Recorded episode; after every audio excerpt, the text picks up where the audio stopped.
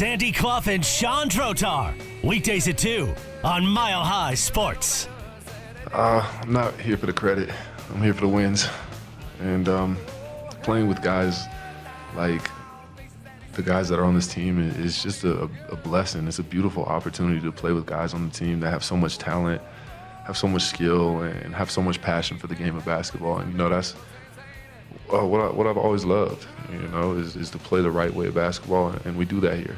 And um, it's just, uh, I mean, I, I don't care if I scored 50 or zero. You know, as long as I'm helping impact the game and we're winning. Well, that was the voice of Aaron Gordon after the Nuggets 104 93 game one. For the record, he did score a 16, not zero, to go along with six points and locked down Jimmy Butler. Statistically, coming into the game, the best one on one defender against Jimmy Butler over the last three seasons, including times when he was not with the Denver Nuggets. And uh, Sandy, the, the Nuggets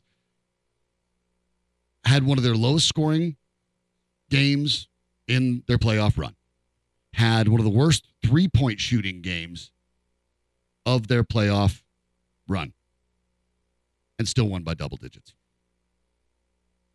They played methodical, workmanlike game. Uh, as in any game, there were runs both ways. Uh, the Nuggets finishing off the first quarter, the second quarter, and pretty much the third quarter, I thought constituted uh,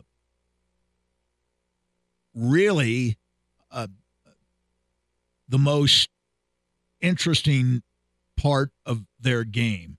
In contrast with how they've sometimes played it in years past, they are more conscious, more aware, and have more of a feel for in game situations in which their best is asked for. One of the questions that we posed to George Karl yesterday on the program, obviously before the game began, was what to look for in the first quarter. And he started talking immediately about fundamentals. And there was no sign that the nine day layoff affected the Nuggets emotionally, physically, made them stale, made them rusty. Uh, maybe Nikola Jokic is a one man rust remover. I mean, quite, quite the be, contrary. They look sharp. They, they look fresh. They, they look ready. Absolutely sensational off the top. Um, there was one person in the building who apparently thought Miami was in quote unquote good position after the first quarter. Down nine? And that person was one of the analysts of the game, unfortunately. Um, who was not watching the same game that hundreds of thousands, if not millions, around Denver were watching uh, last night. And I thought they had control of the game for all but maybe three and a half minutes from their point of view. Now, I understand how Miami might break the game down mm-hmm. and say, listen, for the last 10 minutes, 20 seconds of a combination of the third quarter and the start of the fourth quarter, we outscored Denver 27 to 12. And we figured some things out in that stretch. But I think from the Nugget point of view, at the start of the fourth quarter, they got a little lazy for about three minutes. And Malone called a timeout at exactly the right time after the Nuggets had taken an 84 60 advantage and watched Miami score 14 straight points, yep. starting in the third quarter with a three pointer right at the end of the third quarter and scoring the first 11 points of the fourth quarter. Malone calls timeout. The Nuggets score six straight, work the lead back up to 16. And yes, they did cut the margin to nine, but by the time they did, there were a little more than two minutes to go in the game. Right. And it didn't matter if they were nine behind or 19 behind, they weren't going to win the game. I thought it was a solid performance. And the stat that jumps out is one that you usually don't find us talking about all that much. Two free throws, an all time playoff low for the Miami Heat in the game last night. All-time and those NBA two were shot by Highsmith at the tail end of the first quarter Yep. or toward the end of the first quarter. They had no free throw attempts in the last three quarters of the game. Nuggets played None. clean defense. The Heat were content to shoot jumpers, and that's one of the the the things that get lost in the shuffle a bit about this Heat team when you go back and look at them. And and I know you've done the same as I that I have. That once the series is over, went back and looked at a lot of the Miami Heat basketball games as much as possible. This is a jump shooting team. Uh, the Heat are a jump shooting team, and the, quite frankly, especially given in this playoffs, given the injuries that they've dealt with, with Herro uh, in particular, they have relied on it even more than usual. This is a team that lives and dies by the three, but they are not the Golden State Warriors. And as we talked about yesterday, the Denver Nuggets were a top three team in the entire NBA in guarding against the three, the third lowest three point percentage in the league. And that percentage got slightly 0.1% better in the playoffs. Uh, It, they played directly into the Nuggets' hands and amazingly by a team with the things that we discussed that were dangerous for Miami. When you're looking at from Denver's perspective, things that could be dangerous from Miami was the fact that Erik Spoelstra is a very accomplished, very good coach. The fact that that never changed over the course of the game, that Miami was simply content to jump, shoot their way out of that game and make no effort to get to the free throw line, given the fact that those two free throws happened in the first quarter, to me was one of the most shocking stories of this game. I, I, I, I don't know that there was no effort. Uh, It wasn't I think the Nuggets had let's say it that way. something to do with that. yes, that's fair. and you make choices on the defensive end of the floor as to what you're going to take away and what you're willing to concede. And when I saw Strus shooting threes and Robinson shooting threes in particular, uh, those two were one for 14 combined. Uh, my response, uh, Let him shoot. let that chump shoot. yeah, go for it. Uh, eh, you know, and in contrast again, and I'm going to spend a lot of time talking about the announcers, but in contrast to what they were suggesting, those are not good three point shots. They're three point shots you take in rhythm within the flow of the offense. They're standstill threes that you will make very rarely. And there's a difference between the two. And when the Nuggets disrupt the flow of the offense, sure, they can take a corner three, but not all three point shots are created equal. Correct. There are bad threes where you might be standing relatively open, but standing. They're not taken in rhythm. Sometimes they're taken late in the 24 second shot clock. There was a lot of that last night, too. They improved their percentage in the fourth quarter. And I'm not saying all the threes they made in the fourth quarter are meaningless because, I mean, within the first three minutes of the fourth quarter, they had taken a 21 point deficit and cut it to 10. Mhm. And it- I don't think the Nuggets were in any danger of ever losing the basketball game. But by and large, and especially early in the game, they were taking bad threes. Again, there were two people in the building who apparently thought they were magnificent shots to take, and they were the two guys calling the game. Even Erik Spoelstra uh, said basically after the game, as I understood it, we will shoot better from three point range because we will take better threes. We will have more motion and more flow uh, in our game. Um, one interesting part of watching Denver operate, what the Nuggets were willing to concede defensively last night. Makeable shots by Bam Adebayo Yes. who I thought was terrific. And a good friend of mine who's a great basketball fan, watches the Nuggets all the time, watches NBA basketball all the time. Obviously, a Nugget partisan said partway through the second, "Wa- wow, they got to find a way to slow this No, guy they down. don't. And I said, no, they don't. Let him do it. No, they don't. Uh, he, he's getting shots that he can make, yes, but everybody else is invisible. So you have to make some degree, any time against any opponent, of concession, what you're willing to live with. And if he goes for 26 points and five assists and only turns the ball over once in 40 minutes of action, good for him. but he wasn't even the high scorer in the game. Right. The high scorer in the game was a fellow who took one shot in the first quarter, and that was with 0.3 seconds remaining in the quarter after he had stripped the ball and had taken three shots by halftime and five shots by the end of the third quarter. That was Nikola Jokic, who was the game's high scorer with 27 points last night. And the difference there is that when you're looking at Jokic, we'll get obviously we'll break this down over the course of the game. Jokic scored 27 points on 12 attempts from the field. Adebayo scored 26 points from 25 attempts on the field, and you can live with that every time. The other difference is Adebayo is not Shaquille O'Neal. His career high is 41. He's going to max out even at the very best somewhere in the 30s, and the Nuggets will be able to win that anyway. They were allowed to do what they did. You've talked about this, Sandy, over the course of the playoffs. Lisa Salters has had a chance to talk to Nikola Jokic after the game. The Nuggets just did what the Nuggets did. They just played their game. And you don't need me to explain it. Here's the Joker. Some concern even among your own coaching staff about being sharp because of all the time off, but you guys were rolling from the initial tip. Just what what was working tonight? You know, we respect that team a lot. they they uh, they fight, they never quit, and uh, we just wanted to get the first uh, first punch. You know, they, they the first three rounds they, they won the they won their first game at, at uh, when they travel when they play on the road. And we, we didn't want to have that to happen, and uh, I think we did a good job. You know, we, to hold that team to 93 points, I think it's a really good job. Another triple double for you. Your teammates describe you as a maestro.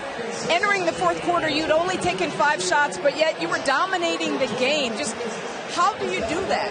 Uh, you know, the, right now the most important thing is to win a game, and I'm trying to trying to win a game in a, any possible way. I don't need to shoot uh, and I don't need to score. I, I know I, I don't need to score to affect the game, and I think I did a good job today. Everybody, everybody contributed. Uh, AG, uh, Jamal, Mike, Casey, like everybody who played contributes on, and it, it, it's a great win for us. They did not shoot well from three. Just what were you guys doing defensively that worked so well? You know, just be there, just be there. Even if it's late contest, just to contest, just um, don't quit. Like they don't quit, and we didn't want to quit either. So it's uh, it's uh, it's uh, it's going to be a really interesting series. Like you said, they didn't quit. This is game one of a seven-game series. Uh, there are going to be adjustments. Just what do you, what do you feel that you guys need to do better in game two? Oh, you, you, you see, we, we played the three, uh, three quarters really really good, amazing, and then in the fourth quarter we, we had a little slacks. Uh, just to just to keep the same mindset and same, the same focus the whole game. I think that's going to be the adjustment. Thank you. Nikola Jokic, of course, after the game on the ABC broadcast, and and again pointing out just doing what they do. Well, I think he, as usual, made the salient points. One, unlike the Timberwolves, unlike even the Suns and the Lakers, this team won't quit. It's the NBA Finals. And the fact that they've been in six NBA Finals in the last 15 years tells you all you need to know about the Miami Heat. Um, they won a championship in 06. Uh, they won a couple of more with LeBron and Chris Bosh and Dwyane Wade. Uh, they're not going to quit. That's the latter takeaway. The primary takeaway is that the Nuggets, at their best, which they pretty much were for the first three quarters, cannot be beaten, at least by this Miami team. They can't be. That There's no adjustment that Miami can make that will allow them to win a home game uh, for the Nuggets that would allow them to seriously threaten the Nuggets if the Nuggets play with the poise and the sense of purpose that they had in the first three quarters. And I suppose when you're leading by 24 with half a minute to go in the third period, you can be forgiven for letting up, even if you haven't substituted very much and you still have your starters out there. It's human nature to let up, and it gives Michael Malone something to talk to his team about between games one and two. Uh, so the the conclusion there is that it's the Nuggets series to lose, yes, but just as silly and frankly just as stupid as some of the things that people have said about the Nuggets that we've talked about, some, not a lot. It is just as silly and stupid to be declaring that Mayor Hancock should be uh, involved in the parade planning right here because this series is over. Uh, for uh, let's see, uh, what was the reason stated? Oh yeah, Pat Riley shook Michael Malone's hand after the game, and you know I'm sure it was a situation in which two total strangers, Yeah. two complete strangers who had never interacted before, even though Brendan Malone was an assistant coach Uh-huh. in the NBA for 28 years and played against Pat Riley, coached against, uh, didn't play against him, coached against him. Uh, that, that, that their their paths might have crossed. Brendan Malone with son tagging along, their paths might have crossed with Pat Riley a time or two. Oh, I mean, maybe are you NBA kidding? Yeah. Framing that as a concession?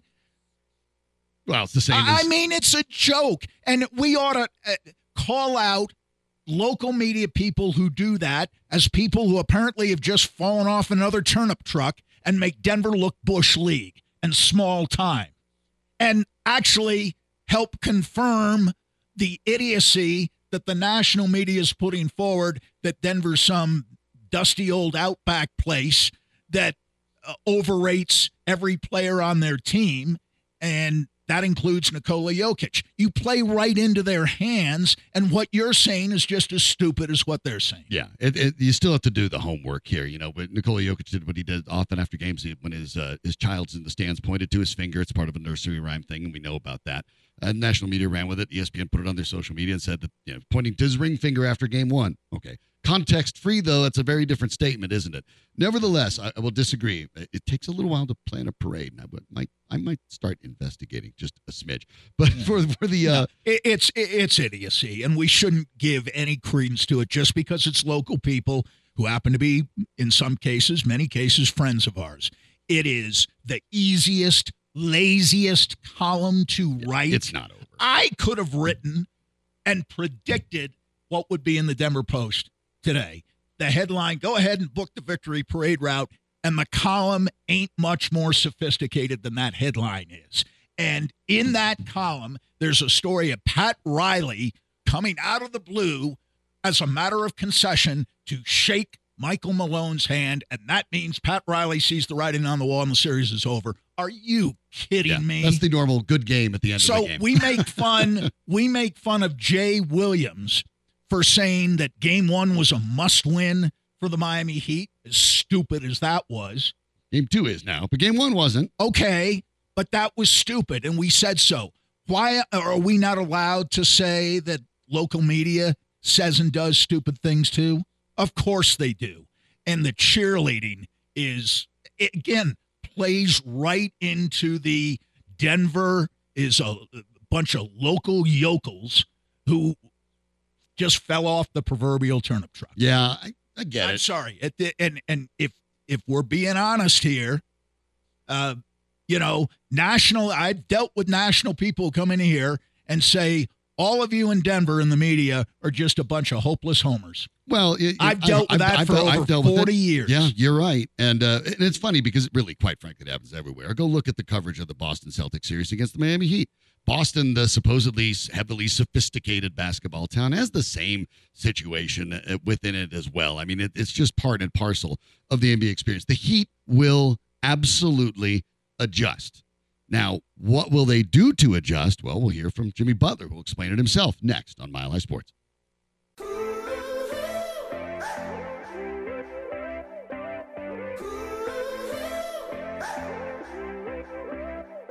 Not a soul up ahead and nothing behind. Sandy Clough and Sean Trotar. Presented by Burnham Law. Hire the winner at burnhamlaw.com. Here's Sean and Sandy. The. Denver Nuggets win 104 to 93 in game one. They do have three more games, and of course, each one gets successively harder. The Nuggets, to a man, did not talk about how things would get easier. They would they talked about how things would get harder. They seem to understand the work in front of them. Of course, so does uh, Jimmy Butler. Butler, who had, uh, like many of his teammates, not named Bam Adebayo, had a difficult night shooting the ball. Butler six for 14, 13 points, a minus 17, although he did have seven rebounds and seven assists with a steal and a block. He wasn't bad. Uh, Aaron Gordon did But an outstanding job, Jimmy but he wasn't playoff Jimmy Butler. 13, 7, and 7 is not the kind of thing that the, that he wants, and it's not what the team needs either. Uh, they had bad shooting nights from Caleb Martin, who went one for seven, uh, three Yes. points in 25 minutes. Uh, Gabe Vincent, the only other guy along with Highsmith uh, coming Gabe off Vincent bench. played well. Uh, Vincent Gabe played, Vincent well. played well. Uh, Strus was a disaster, 0 for 10 from the field, including 0 for 9. Uh, it is hard to believe they'll shoot that poorly, except get this. They shot 33.3% from the three point line. The Nuggets shot 29.6. Yeah.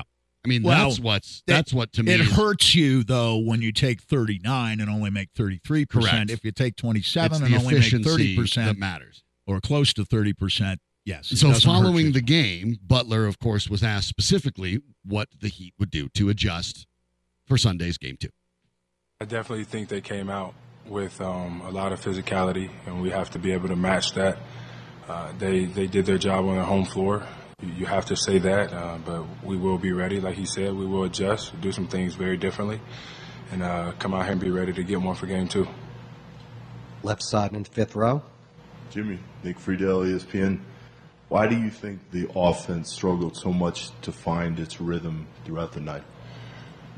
Probably because we shot a lot of jump shots. Myself, probably leading that pack instead of um, putting pressure on the rim, um, getting layups, getting to the free throw line.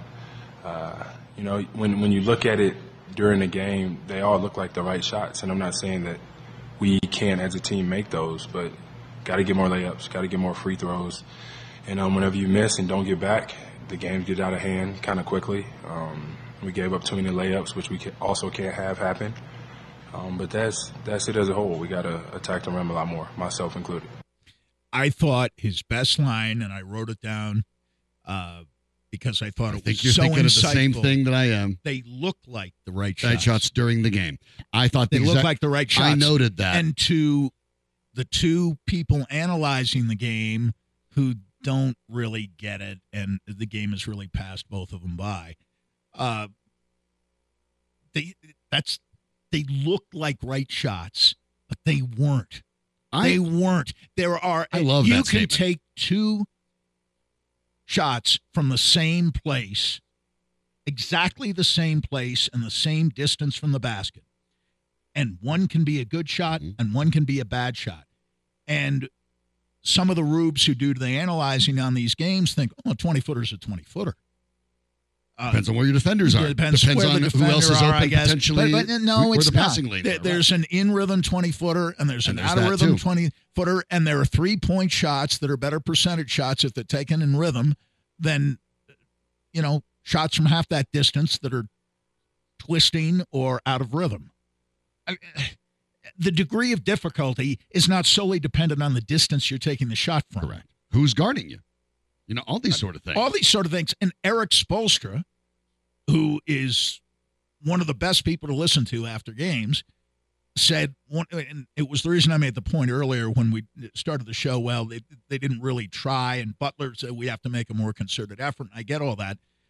Erik Spoelstra noted the Nuggets were bringing a third defender over uh, to help, and that made it a lot more difficult to drive. That's what the Nuggets were intent on taking Yeah. away. What they were conceding was open three pointers let you hit 'em. taken out of rhythm.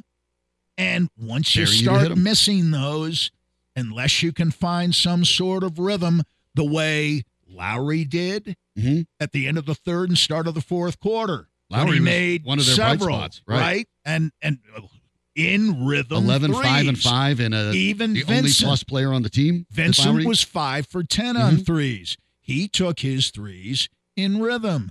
The guys like Strus and Martin and Robinson, who shot a combined two for 16 on threes, were almost never in rhythm. And if you're watching the game and playing, paying any attention, you could see that. A lot of them were at the tail end of the shot clock. They- it- it Absolutely, was- they it was, were uh, they were rushed or they they were taken uh, as kind of a, a concession in and of itself that we can't This get is the best basket. shot we've got. and this is the best shot we got. So we made a few threes in the Boston series. We shot them well.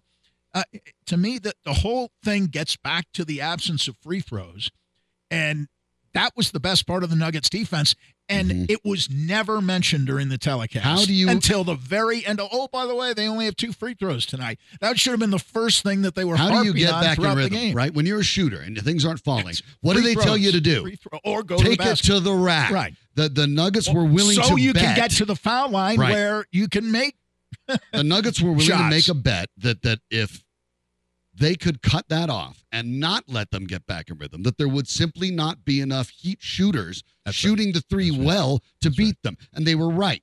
And they know Adebayo, for example, is not one of them. So you could let that go for Adebayo, who did, I agree, have a very good game. But you're you're willing to let But you never any- sent him to the line. you, never never send him to the fouled him. line, and you are willing to So put any NBA player playing against you in any game, in any capacity. If the guy takes about as many shots as he has points, you probably did your job. Because that's that's an inefficient game. and I Adebayo I don't know. was I, I I thought he had a terrific game. Listen, he, he's playing against Jokic. Everybody thinks Jokic is going to kill him. At least on the stat sheet, it it didn't look like a rout. I mean. Adebayo had 13 rebounds. Jokic had 10.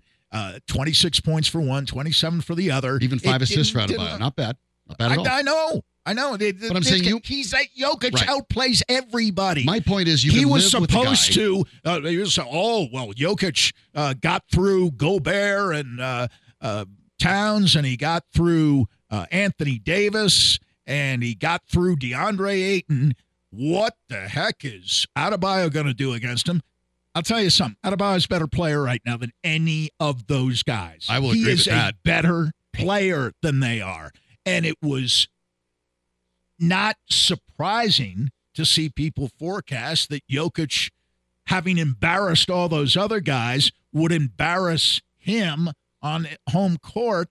But the one member of the Heat, and there were probably one or two others, but the one starter for sure who wasn't ever embarrassed last night was Bam Adebayo. Yes. He, He played a was perfectly best player. respectable game their best player, and it wasn't even close but that close. they conceded at, at- on a on a night, even on a good night, that he would only be able to score so many points, do so much uh, damage. Um, I, I thought the only fly in the ointment for the Nuggets was getting out rebounded in the offensive glass, eleven to six. But there weren't a lot of offensive rebounds for the Nuggets to get. First of all, because they weren't missing very many shots. Yeah. They shot over fifty percent, and for Miami, there were a lot of available offensive rebounds because they shot 39 of 96 from the field. So they had more of an opportunity to offensive rebound. But on the two free throws, you're right. Miami doesn't shoot a ton of free throws, but in the playoffs, they're getting 20 a game. yeah, I mean, two- and two in the common. regular season, they got 23 a game. Yeah. And to get two, I don't care if a team doesn't is last in the league in free throw attempts. You have to look hard and hard and far to find a game where that team last in free throw attempts has a game with two free throws. It's- it's almost- it's almost quarter. unheard of. It's It- almost you unheard get of. that and handed it is to you. literally unheard of in the playoffs. in the finals, it's never happened. That did- well, in Yeah. any playoff game, it's never happened. Yep. Forget about the finals. In no playoff game in NBA history, pre 24 second clock, post 24 second clock, has there been a playoff game that involved only two free throws being shot. And, you know, it's interesting. There were 66 three point attempts last night and 22 free throws. If you go back to game one of the 1983 finals, Lakers and 76ers 40 years ago, I think there were two three pointers shot in the entire game, Right. both by the Lakers, none by the 76ers, who won the game and scored 113 points. The game has changed, but that part of the free throws have not, Sandy. I mean, in the end, look, uh, Gotta get to the line. Miami went two for Gotta two. the the, Nuggets went 16 for 20. The Nuggets outscored the Heat by 14 points on the line. They won the game by win 11. The game by 11. Yeah. So that uh, had something to do with the outcome. Had a lot to do with it. And setting the tone for the game when And the so Nuggets were getting to the foul line and the Heat were you not. will see a concerted effort by Miami to go to the basket. The bright side for the Nuggets, of course, is that they know it's coming now. They know it's coming. It has to come. And so that also plays into the the, the Nuggets' hands. And he didn't play a major uh, role in it, but Christian Braun did resurface. Uh, eight minutes on the floor, I and thought he was effective. and uh, therefore the defensive purposes uh, is a bit of an interesting tidbit there, and also the idea that that Braun is in there to play defense. Jamal Murray was asked about uh, the defense as a whole. We'll hear more from him later, but also mentioned that they don't think of Christian Braun as a rookie. Well, uh, Nikola Jokic was asked much the same. Here was his response about Christian Braun. Nikola, Jamal said earlier that the team doesn't look at Christian Braun as a first year player. Why doesn't the team look at him as a rookie? I mean, um, that's a really good. Uh, that's a really good. Uh, I say comparison, not comparison, sentence about him. Uh, just really good actually, and I I- and I agree with that. Uh, just because he's everything what he's doing, it's a, it's aggressive, uh, defensively, offensively. Uh, he, he he he's a champion. He's a he won a couple things before before coming here, so he knows uh, what to do, and uh, that's a really, really good sentence. We don't we don't look him as a as a rookie. Well, he's not a rookie on the defensive end of the floor. He's a national championship player, was a consequential player, one of the top three players on the national championship team, and a player whose game grew. He was not an AAU kid who was uh, uh, uh, emboldened, enabled, uh, treated with kid gloves growing up. He got he got a lot of tough love, including from just about every coach he ever played for, and uh, he uh, was coached by the best coach in college basketball, in my opinion, right now, in Bill Self, and he clearly has a rapport with uh, Michael Malone. Although uh, I still wonder why Malone didn't play him a little more than he did during the regular season, especially early in the season. But that's past, and I thought Malone used him in exactly the right way last night, and uh, he made a hustle play. Um, again, one in which uh, everybody in the building appreciated, save for one. Let me give you, yeah, the idea that I, you sort of just scooped it up Oh, somehow. why did he scoop it up and as lay it as in? if he's got super long dope. arms or whatever. I don't know. What a but dope. but get this, we we're hearing about Nikola Jokic, of course, setting records left and right every single game. Christian Braun will not set one, but will join some pretty exclusive company where the Nuggets to come away with the title. See if some of these names ring a bell. Arnie Ferrin from University of Utah and then the Minneapolis Lakers. Yep. Bill Russell from San Francisco Mhm. and the Boston Celtics from 56 57. Billy Thompson, Louisville in 1986, and the Lakers in 87. Henry Bibby, UCLA in 72, the New York Knicks in 73, and one Earvin Magic Johnson, Michigan State in 1979, the Lakers in 1980. Those are the only five players in the history Right. Well, of collegiate I, I think we can name the players who had a little more to do with the winning of those championships than uh, a few of the others. Right. But I'll tell you But this: you're talking about Christian Braun right now. Regardless. Right now is as good a player as Henry Bibby ever was, and I know of Henry Bibby because I grew up as a fan of the Knicks. And Henry Bibby was a nice player coming off the bench. He was the Knicks' fourth guard behind Walt Frazier, Earl Monroe, and Dean Meminger. I mean, their you're talking championship about- season of nine. So, uh, what is Christian Braun? Christian Braun's kind of a swing player, kind of a positionless player. Sure. Um, uh, Christian Braun uh, plays about the same amount of time in a typical playoff game as Henry Bibby played in 1973. Yeah, we're not comparing Magic. Johnson and Bill Russell, Well, obviously. no, no, But- they had a lot more to do with their teams But winning. the simple point is there have only been five human beings Yeah. who have ever, in consecutive seasons, won the NCAA title Right. and then immediately won the NBA Right. title. Right. Well, That's they- it. they're not afraid. When, when they, uh, you know, obviously Magic never was, and Bill Russell never was. Magic was. was positionless even, himself, by the even, way, Even, even the Henry Bibbies and um, Christian Brauns of the world who don't play a lot, they aren't scared. They've been on the big stage. They played under championship pressure, and they they know what to do. Uh, Christian Braun had one assist on a play where he appeared to be trapped, in trouble, maybe in danger of turning the ball over, and good thing that Michael Porter has learned uh, ever so gradually to move without the ball because Braun spots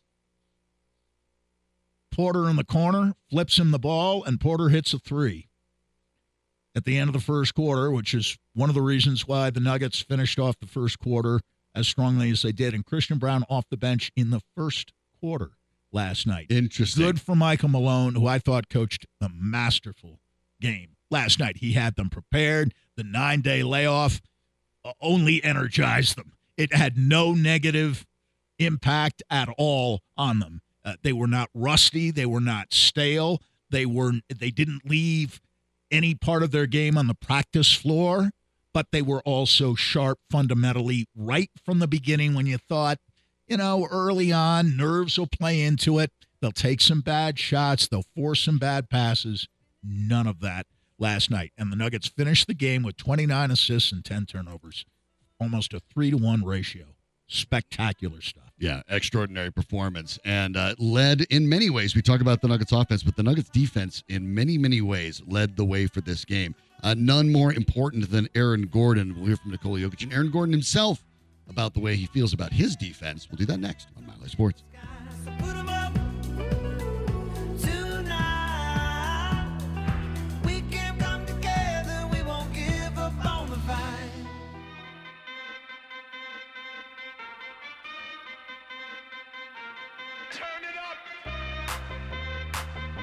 This is Sandy Clough and Chandrotar on Mile High Sports.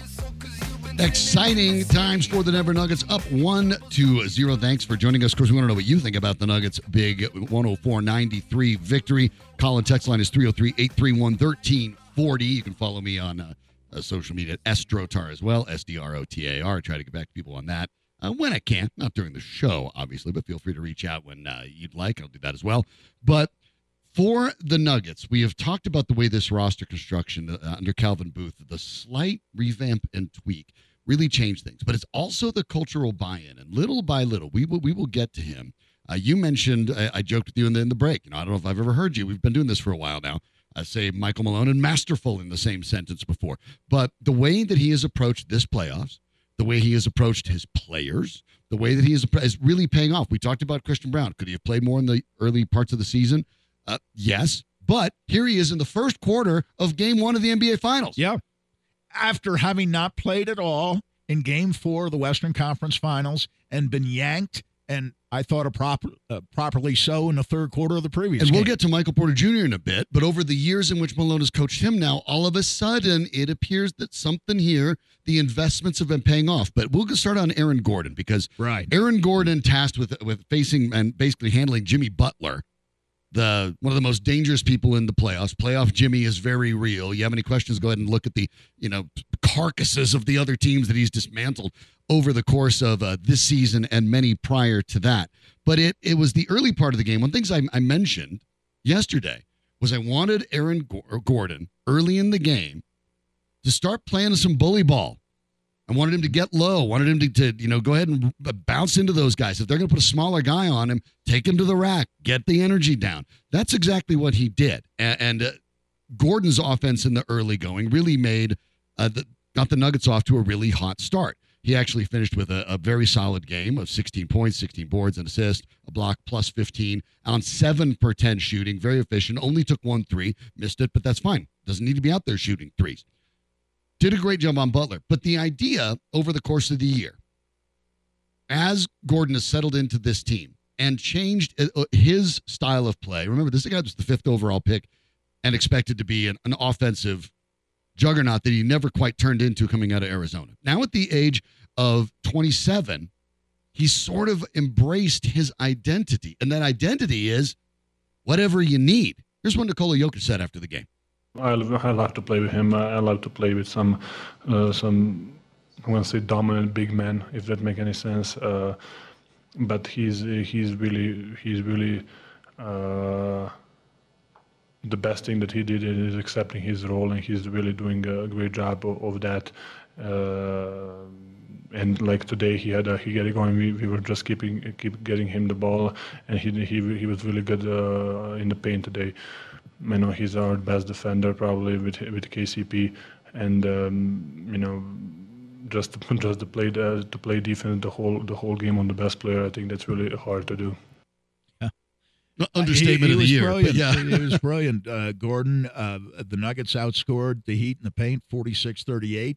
and you know that Adebayo had almost all his points in the paint. Right. Yeah. Uh, so that's that's an impressive advantage, and it was much more one sided than that in the first quarter of the ball game. And Aaron Gordon has uh, always been an interesting story.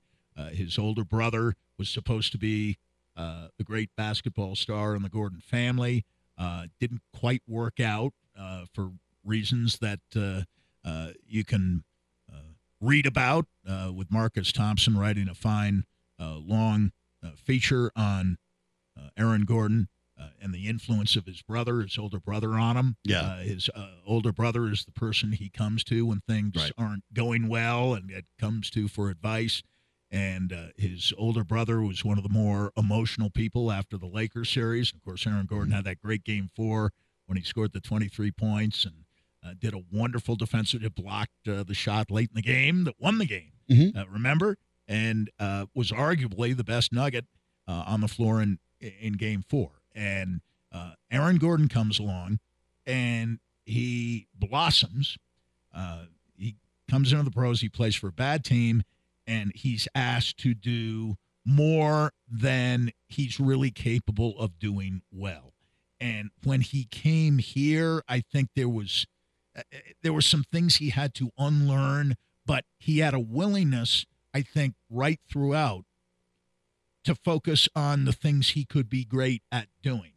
And it didn't take him too long to figure out, and it really came to pass this year when Porter and Murray came back.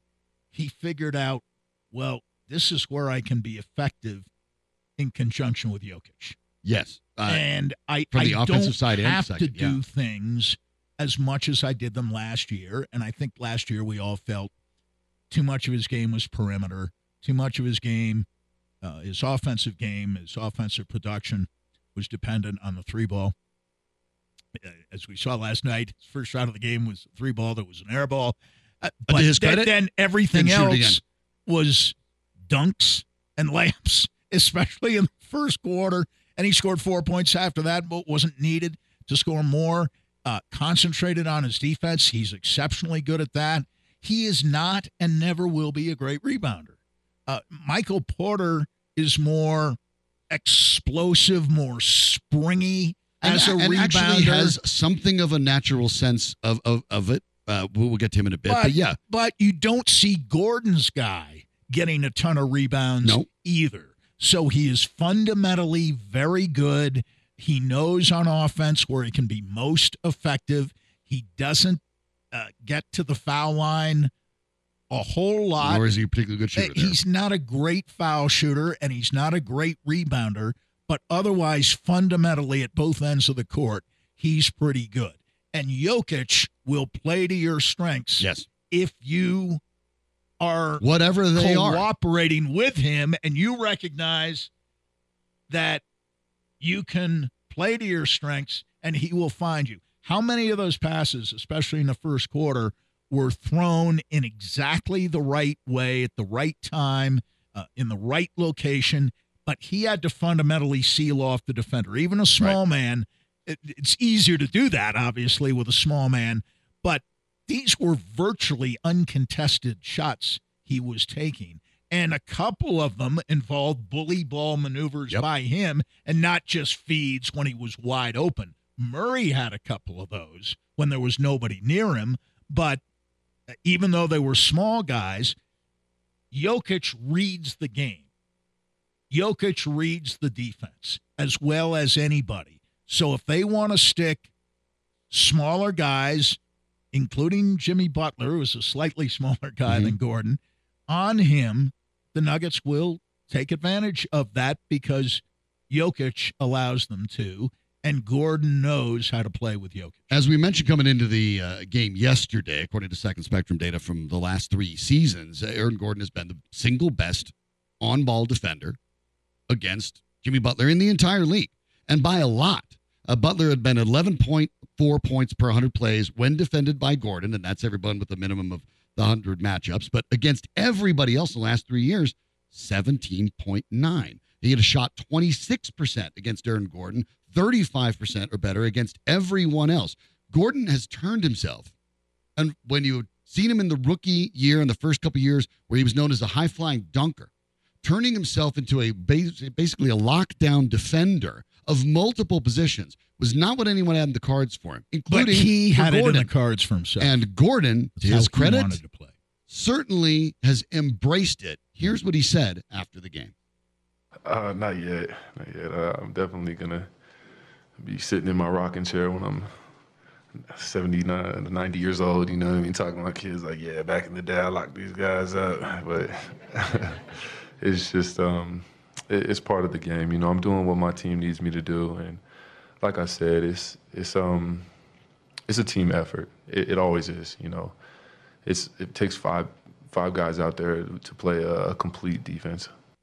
give full, full credit for that. And again, it, it is, I don't want to be overly effusive in, in the praise here, but this Denver Nuggets team to a man during this playoff run has gotten tighter and more connected, to use the, the, the term for the year for the Nuggets, than any other team in the league. And it's one of the reasons that they're in the position they're in guys embrace their role. That takes self sacrifice. Aaron Gordon didn't come into the league thinking he was maybe going to be a guy that averaged 14, 15 a game and become a lockdown defender. Um, but you know what he's I- realized? I I don't. He's know. realized it's going to make him a champion. You know what?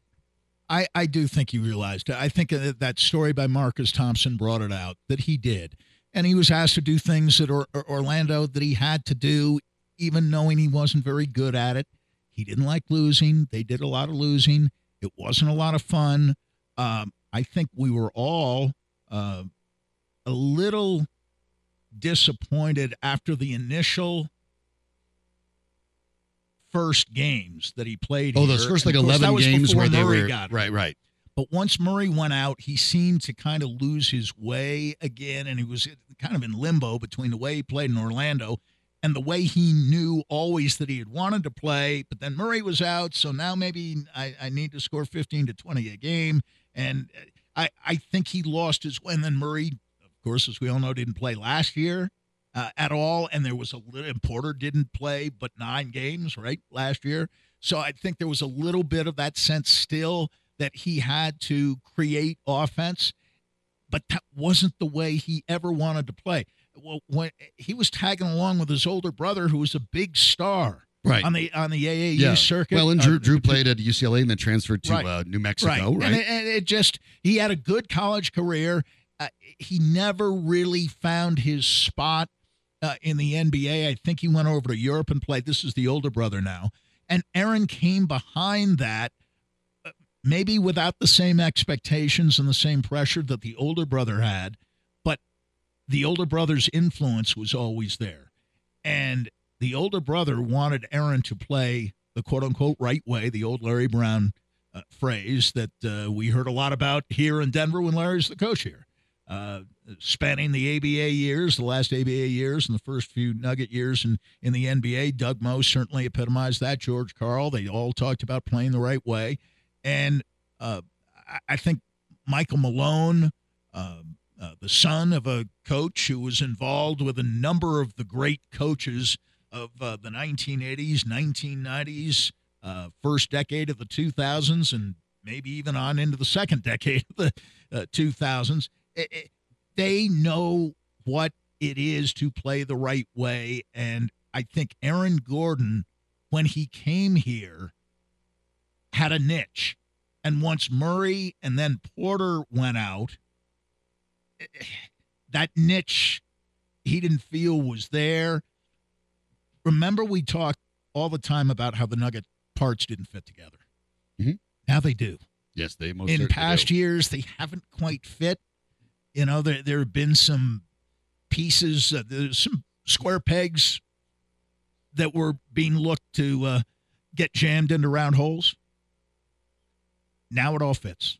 The Nuggets, of course, find themselves in a in an enviable position. It is not over by any stretch, but the performances they got uh, up and down their roster last night certainly make things interesting. And one player in particular seems to be coming into his own. And again, some of this may be due to the culture that Michael Malone has created over the course of seasons. Um, we'll talk about Michael Porter Jr. You'll also hear from Coach Malone, Aaron Gordon, and Jamal Murray about MPJ next on Mile High Sports.